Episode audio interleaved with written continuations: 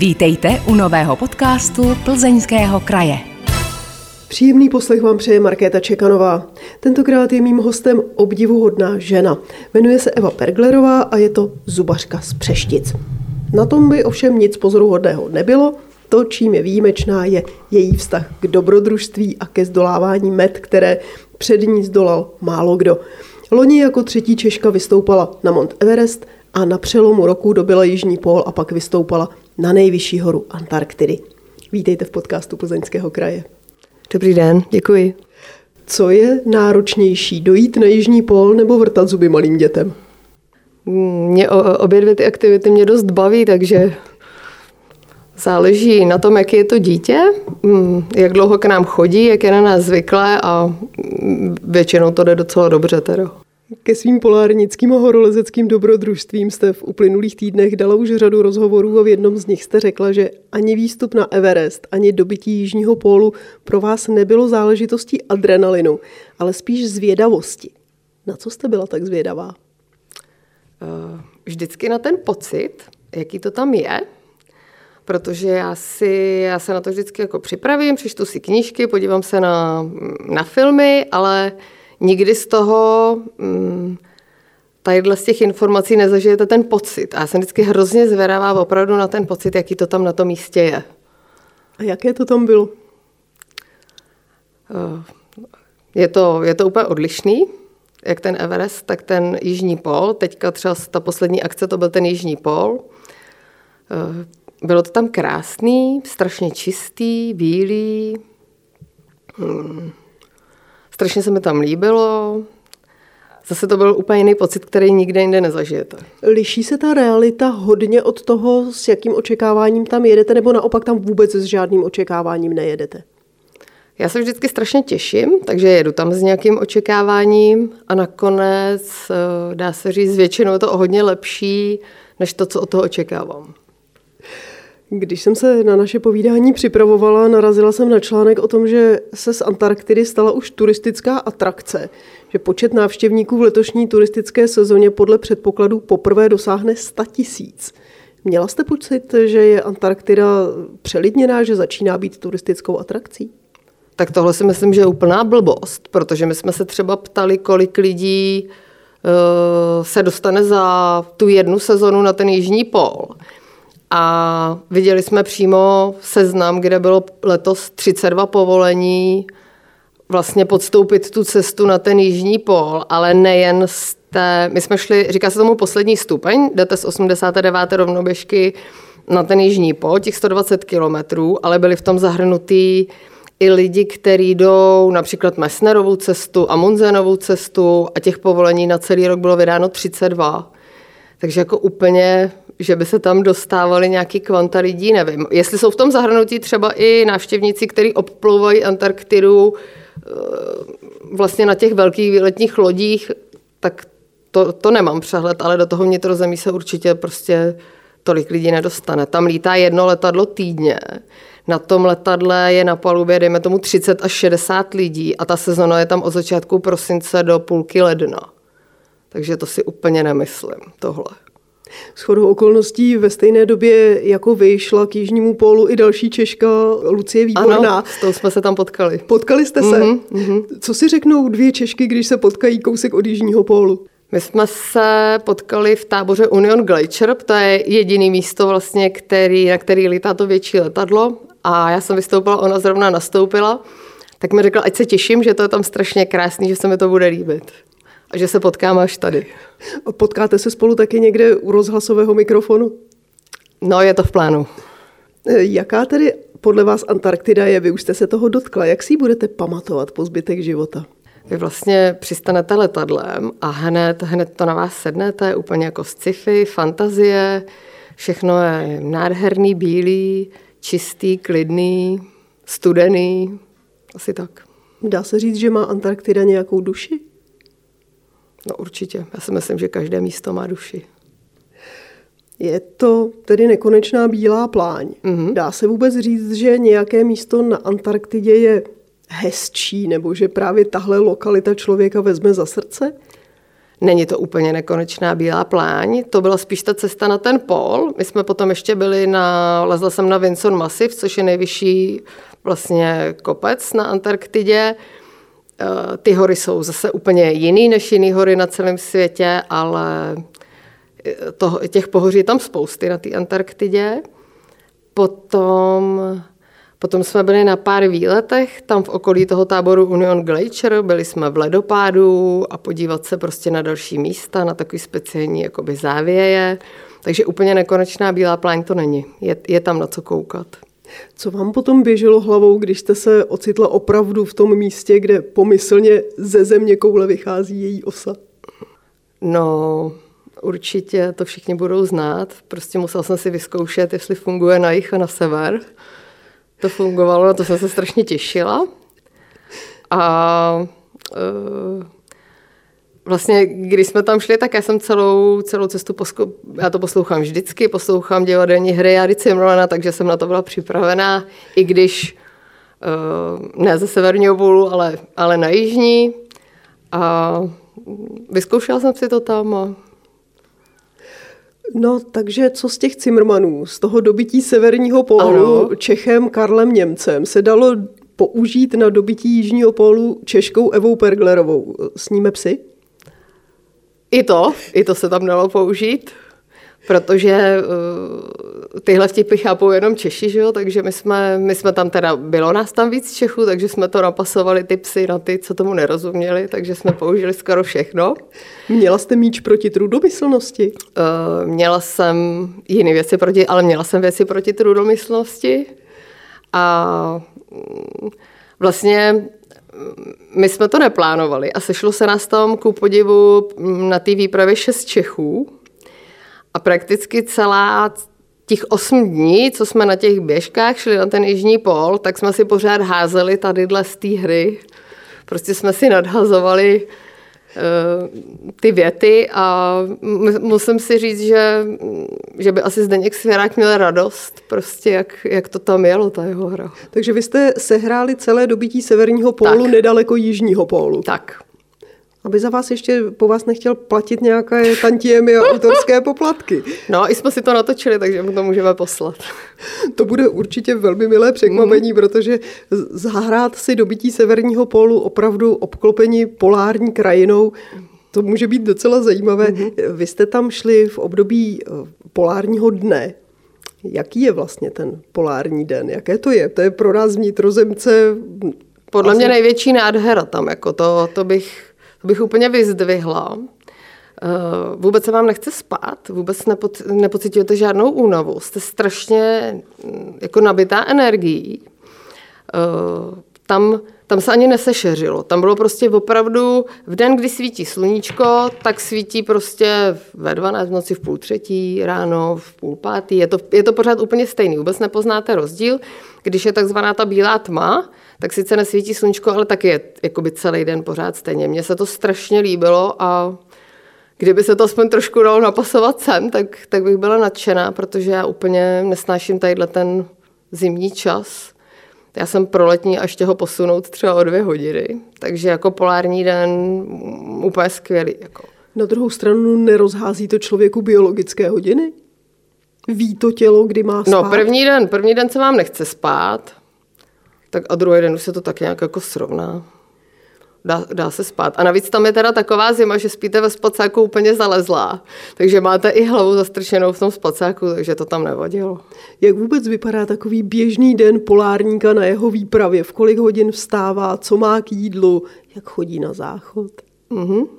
Stává se tam docela pozdě, protože největší zima je tam bývá kolem ty 8 hodiny ráno. Takže my jsme kolem 9 hodiny stávali, začíná se tím, že vaříte vodu, protože potřebujete, potřebujete si uvařit aspoň prostě ty 3-4 litry na den vody. Takže ráno se vaří polovina, večer se vaří polovina. Uh, uvaří se voda, um, najíte se, máte takový ty pytlíky s tou dehydrovanou stravou, ty si zaléte tou vařící vodou, najíte se, uděláte si do termosek čaj, abyste měla přes den. No, pak se složí stany, zakopou se všechny díry, zahladí se všechny stopy, nesmí tam po vás zůstat vůbec nic zapřáhnete sáně a, a vyrazíte. A dnes se, my jsme šli v průměru hodinu, přibližně hodinu. Po hodině je desetiminutová zastávka, to se najíte, napijete. A tady dle těch cyklů bylo sedm za den, podle počasí, že jo, hlavně podle vychru. V průměru jsme šli asi 20 km denně. No a kolem té třeba, já nevím, sedmí hodiny jsme, jsme zastavili a zase stavíte stany, vykopete si díry na vaření eh, a zase vaříte vodu několik hodin, takže prakticky jako ve volných časech se tam jenom vaří voda. Ta se vaří, že se rozpouští sníh. Rozpouští se sníh, no. Rozpouští se sníh. No a ještě se ptala, jak se tam chodí na záchod. Vlastně na velkou chodíte do takových speciálních pytlíků a čůrat se chodí do lahví. Nesmíte jít ani jako čůrat za stan, nesmí tam někde nic zůstat špinavýho, takže potom několikrát za den se, se vykope hluboká úzká jama, do které se to jako naleje a zakope se, aby nebylo nic vidět. Ale zase třeba z 20 kilometrů před polem už se nesmí ani tohle, tam se to potom leje do, do kontejneru, který se odváží prostě z té Antarktidy letadlama pryč co se tam dělá ve volných chvílích, tedy kromě toho, že se vaří voda? No, já bych řekla, že jako prakticky by jsme furt vařili vodu, jsem z toho měla ten pocit. Měla jsem s sebou knížku, takže jsem si četla, povídali jsme si, moc nespíte, tak ty čtyři hodinky vám stačí a jste, jste vyspalá. Psala jste nějaký polární deník? Psala jsem si takový jednoduchý deníček. Vy, vyjde knižně? To asi ne. To, jsou asi jenom, to je asi jenom pro mě. Posloucháte podcast Plzeňského kraje. Jeho hostem je Eva Perglerová, žena, která dobila Jižní pól. Vaše cesta měřila, jak už jste říkala, 120 kilometrů, trvala 8 dní a každý člen expedice táhl sáně těžké 60 až 70 kilo s kompletním vybavením. Jak se člověk při tak náročné cestě udržuje v psychické pohodě, tedy kromě toho, že si přeříkává cimrmany? Tam se udržujete docela dobře. Mně se to líbilo, ta cesta, já jsem tam byla spokojená. Takže tam nikdo neměl žádné problémy? Já ne. Fyzickou přípravu na výstup na vysokou horu nebo na cestu na mhm. pol si asi umím představit. Vy konkrétně běháte, plavete, k tomu jste si přidala ještě i kruhový trénink ve fitku. Ale jak se člověk připravuje právě psychicky? Já si myslím, že eh, na tyhle akce jako já strašně chci jet, takže se na to těším, takže se na to nemusím nějak extrémně jako připravovat. Tady třeba jsem se trošičku bála zimy. Jo, z toho jsem měla, jako tady jsem měla, jedinou obavu jsem měla z té veliké zimy a jako přikoupila jsem si pár teplých věcí a tím jsem to vyřešila. Vy jste taky v jednom rozhovoru říkala, že právě člověk si musí v hlavě srovnat to, že ho na takové náročné cestě čeká nějaký diskomfort, mm-hmm. tak mhm. aby se s ním mm-hmm. srovnal. Vy už cestujete nebo podnikáte podobné cesty docela dlouho. Jak jste se s tím srovnávala před těmi prvními cestami? No, asi to chce postupně přitvrzovat. Takže mm, na každé ty cestě že se objeví něco jiného, eh, zase něco už znáte z dřívějška, to přijde postupně. Asi čím víc cest, tak tím víc jste v pohodě. Mně to přijde. Vybavíte si, když se teď vzdálíme od té Antarktidy, některou z těch vašich předchozích cest, kde vás zaskočil nějaký ten diskomfort nebo něco, co se odehrávalo na té cestě? Třeba s, úplně poprvé mi asi překvapilo to, že jsme ve Venezuele na Stolové hoře eh, nemohli jít vlastně normálně na záchod. Tak jako to bylo úplně poprvé, co jsem se s tím setkala už je to přes 20 roků.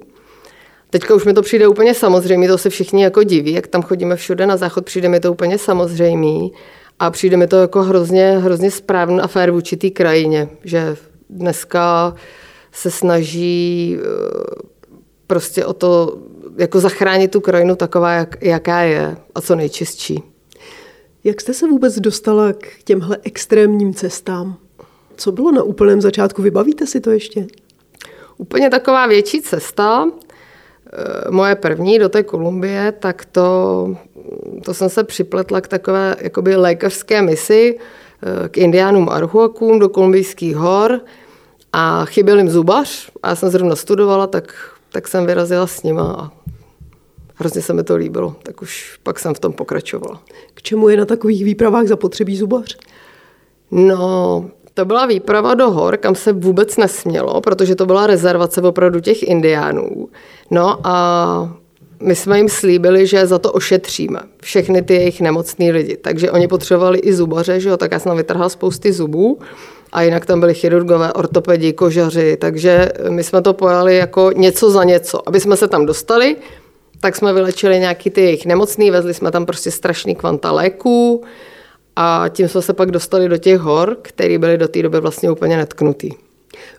Hodí se vám vaše medicínské vzdělání někdy na těch cestách? No určitě jo, protože já sebou vozím vždycky velikánskou lékárničku.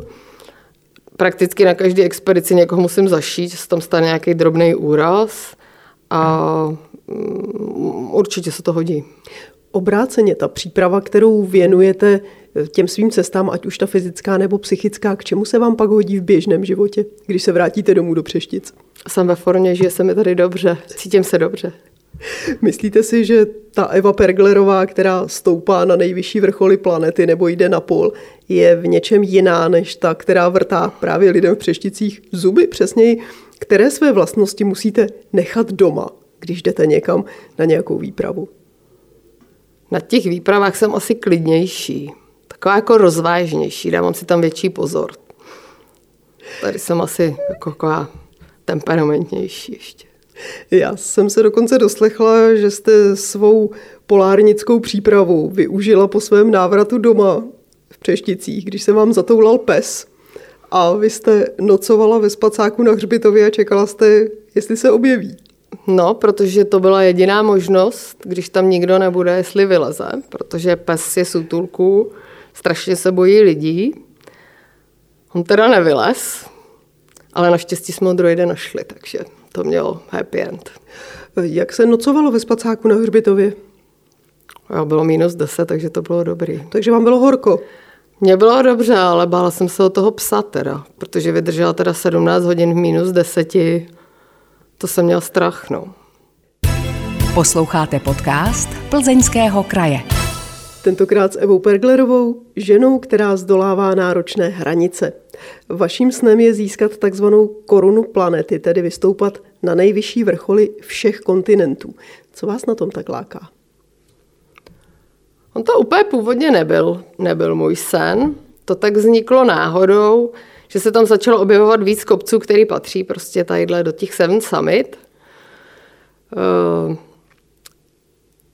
já jsem začala kopcema, který, který mě jako strašně zajímaly. Jo? První třeba, z který patří tadyhle do té koruny planety, tak byl Kilimanjaro. Tam jsem chtěla kvůli Africe poznávat Afriku. A pak se postupně tam objevovaly kopce, které do toho patří. A když už jich teda chybí tak málo, tak už jsem řekla, že to, že to teda dodělám.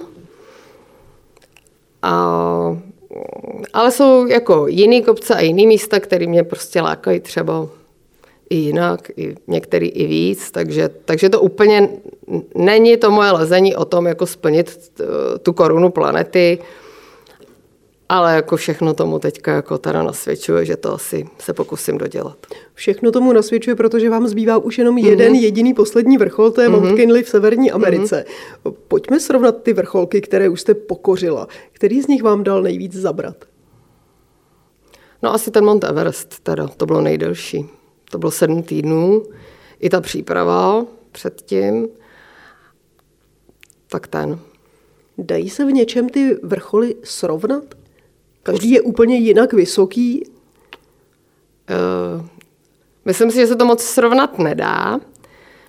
Že ono to není ani tak jako o tom vrcholu, jako o té cestě na ten vrchol. Je to o té cestě a jako já mám úplně z každého kopce jiný zážitky, takže mm, dá se to srovnat akorát v tom, že prostě já mám ráda takovou tu mm, takovou tu hezkou makačku, když nejsou průšvihy prostě v té přírodě, to mě baví, ale jinak, jinak je každý kopec úplně jiný. Na každý taky cestujete asi s jinou partou lidí, nebo se tam někteří lidé opakují kolem vás? Tak než, eh, než se mi narodili kluci, tak jsme měli takovou partu prostě lidí, že jsme jezdili společně, pak se to tak jako roztrhalo Uh, a teďka teda musím říct, že jak Mont Everest, tak ta Antarktida, to už si dneska nejste schopná jako zařídit sama se svou partou.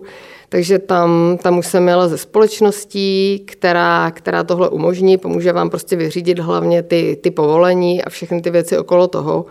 Takže tohle byly dvě akce, které jsem měla s nějakou společností. Dřív jsme jezdili jako sami, jsme si koupili letenky, naplánovali jsme si to sami, takže tak je to, dneska už je to taky úplně jako jinak. Ale je pravda, že jsem byla před, eh, před Everestem na Aconcagua a to jsme, to jsme jeli ve čtyřech jakoby kamarádech sami a taky jsme to zvládli ještě. To asi musí být docela rozdíl, jestli jedete s lidmi, se kterými se znáte a víte, mm-hmm. co mhm. od nich můžete mm-hmm. očekávat, nebo cestujete s někým úplně cizím, koho na té výpravě vidíte úplně poprvé. Ale většinou se to povede. Oni totiž v horách se objevují, mám takovou zkušenost jako dobrý lidi, takže se to většinou, většinou se to povede. Nemám jako žádnou špatnou zkušenost, že by někde byl někdo protivný nebo takže není ani problém důvěřovat těm lidem, s nimiž se vydáváte na takhle nebezpečnou nebo riskantní, náročnou trasu. Neměl jsem s tím problém. U té koruny planety, když se k ní vrátím, je jeden zádrhel a to, co je nejvyšší vrchol Evropy. Protože nikdo přesně neví, kudy vede hranice mezi Evropou a Ázií. Většina z nás by asi jako nejvyšší horu Evropy jmenovala Mont Blanc, ale některé prameny uvádějí kavkazský Elbrus. Takže je ten Elbrus pro vás taky cílem? Uh, Elbrus je v Messnerově seznamu. Těch seznamů pro Seven Summit je několik. Dneska už se teda nepočítá. Dneska se počítá ten Mont Blanc, ale samozřejmě Elbrus musím vylíst taky, aby to bylo podle všech seznamů správně. Druhá věc je potom například ten Karstens, prostě to je nejvyšší kopec Austrálie a Oceánie a v některých seznamech je jenom Mont Kosciuszko, který je vlastně v Austrálii dvoutisícovka, na kterou vyjedete autem. Jo. Takže to Kosciuszko asi úplně, úplně není, není nutný. Dneska už je tam vlastně devět kopců s tím Kočiuskem a i ten Elbrus, i ten, i ten Mont Blanc, ale myslím si, že jako na Elbrus by stálo za to se podívat. Vy jste před chvílí říkala, že máte i jiné cíle než jenom korunu planety, jiná místa, která byste chtěla navštívit a vidět, takže co třeba? To si asi nechám pro sebe, to bychom tady seděli strašně dlouho. Jste pověrčivá, že když to řeknete, tak se to nesplní? Trošku pověrčivá jsem, ale mm, nechám si to pro sebe tohle. Když jste šli na Everest, tak jste cestou viděli těla mrtvých horolezců, dokonce jeden člen vaší výpravy se z Everestu nevrátil. Jak moc si člověk může dovolit na tohle myslet, když pak stoupá třeba na Vinson Masiv na Antarktidě? Tak zrovna Vinson není nějak jako technicky těžký kopec. Samozřejmě je tady zase větší množství trhlin, které jsou zafoukaný sněhem, takže jako samozřejmě stát se může může ledacos, ale uh, to nebezpečí prostě bylo největší na tom Everestu, takže um, taková ta největší respekt, tak to jsem měl tam. Na tom Vincenu jsem teda o tomhle nepřemýšlela. Vrací se vám to někdy třeba ve snech, nebo se vám to podařilo úplně jako vytěsnit, že... Nevrací tím... se mi to ve snech. Prostě jsem si tam s tím, tak nějak jsem se s tím srovnala. Jela jsem tam s tím, že tam to riziko je. Uh, myslím, že snažila jsem se ho tam jakoby minimalizovat, kdybych asi neměla sílu, byla jsem hodně unavená, bych se asi vrátila, prostě kdyby jsme časově to nezvládali, tak bych se taky otočila. Uh, neovlivním, že jo, nějakou náhodu nebo prostě nějakou nešťastnou situaci, kdyby se někde něco s váma utrhlo, tak to asi neovlivníte, ale uh, prostě věděla jsem, že se budu snažit neriskovat přes hranu, přes nějakou jako opravdu jako hranu, samozřejmě jako nebezpečí tam je. A to jsem tam prostě nechala. A spíš si myslím, že to chce takové jakoby respekt k tomu kopci a takový jako zdravý rozhodování. To, že, to, že je důležitý. Vy jste taky v jednom rozhovoru přiznala, že vaši blízcí se o vás bojí, když někam takhle odjíždíte nebo se chystáte odjet, ale že vy přesto všechno jedete. Co by vás dokázalo zastavit, abyste ty kufry nezbalila a nejela? O tom jsem nepřemýšlela. Asi, asi bych jela stejně. A co až tu korunu planety dobudete, až navštívíte všechna ta místa, která chcete navštívit? Mm-hmm. Co bude dál? Poletíte do kosmu? To určitě ne. To mě třeba vůbec neláká. Prostě sedět někde v nějaké raketě a nemoc se moc hejbat, to, to mě vůbec neláká. Ale je jakoby spoustu míst, chtěla bych cestovat, prostě, ať je to s horama, s mořem. Si myslím, že mám takových plánů, že budu mít co dělat, abych to všechno stihla prostě do 100 let. Obecně, co vám to cestování dává? Hmm, je Ať to... už to jsou ty vysoké vrcholy nebo cokoliv jiného. Právě, že zažiju ten pocit, jaký to tam je. Spousty zkušeností, poznáte spousty lidí, vidíte spousty krásných míst. Jako naplňuje mě to. Vozíte si suvenýry? Vozím si. Vždycky si něco jako malého koupím, no. Spíš vozím teda teďka pro ostatní, protože mi přijde, že už toho mám doma dost, tak které, já si přivezu. Které to místo z těch všech, která jste kdy v životě navštívila, je pro vás to jedno jediné absolutně top? Tak eh, když to vezmu jako velkou expedici, tak mě se nejvíc líbil, mm, líbila expedice na Karstens pyramid na Papuji. Ale kdybych měla říct jedno jediné místo, které mě úplně dostalo, tak je to Roraima. Je to stolová hora ve Venezuele, která je strašně zvláštní, jedinečná. Rostou na ní rostliny, které rostou jenom tam, nikde jinde na světě, jenom třeba na sousední vedlejší hoře. Je nádherná, je těma erozema prostě úplně vymodelovaná, je to strašně krásné místo a to je jediné místo, kam jsem se teda já vrátila. A jinak se teda nerada vracím na stejné místo. Byla jsem tam dvakrát. A klidně bych se tam třeba vrátila ještě jednou. Tak asi ta Roraima. Co vás čeká v nejbližších měsících nebo v letošním roce? No, tak musím hodně vrtat, abych dohnala teďka ty, ty dny, kdy jsem tam nebyla. A uvidím určitě, co vymyslím.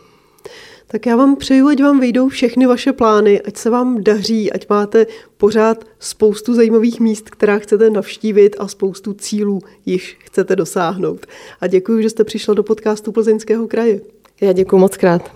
Hostem byla Eva Perglerová, žena, která došla na Jižní pol a snaží se zdolat korunu planety. Vážení posluchači, pokud máte ve svém okolí někoho podobně inspirativního, koho bychom měli pozvat jako hosta do podcastu, dejte nám o něm vědět. Stačí poslat e-mail na adresu podcasty zavináč plzeňský kraj.cz. Těší se na ně Markéta Čekanová. Díky za to, že jste poslouchali tento podcast. Připomínáme, že všechny podcasty Plzeňského kraje najdete také na stránkách Plzeňského kraje www.plzeňský-kraj.cz, na krajském Facebooku, YouTube nebo Spotify, Apple podcastech a podcastech Google. Aby vám neutekly další díly, nezapomeňte nás sledovat nebo si přihlásit odběr, ať už nás sledujete nebo posloucháte kdekoliv. Těšíme se v příštím dílu naslyšenou.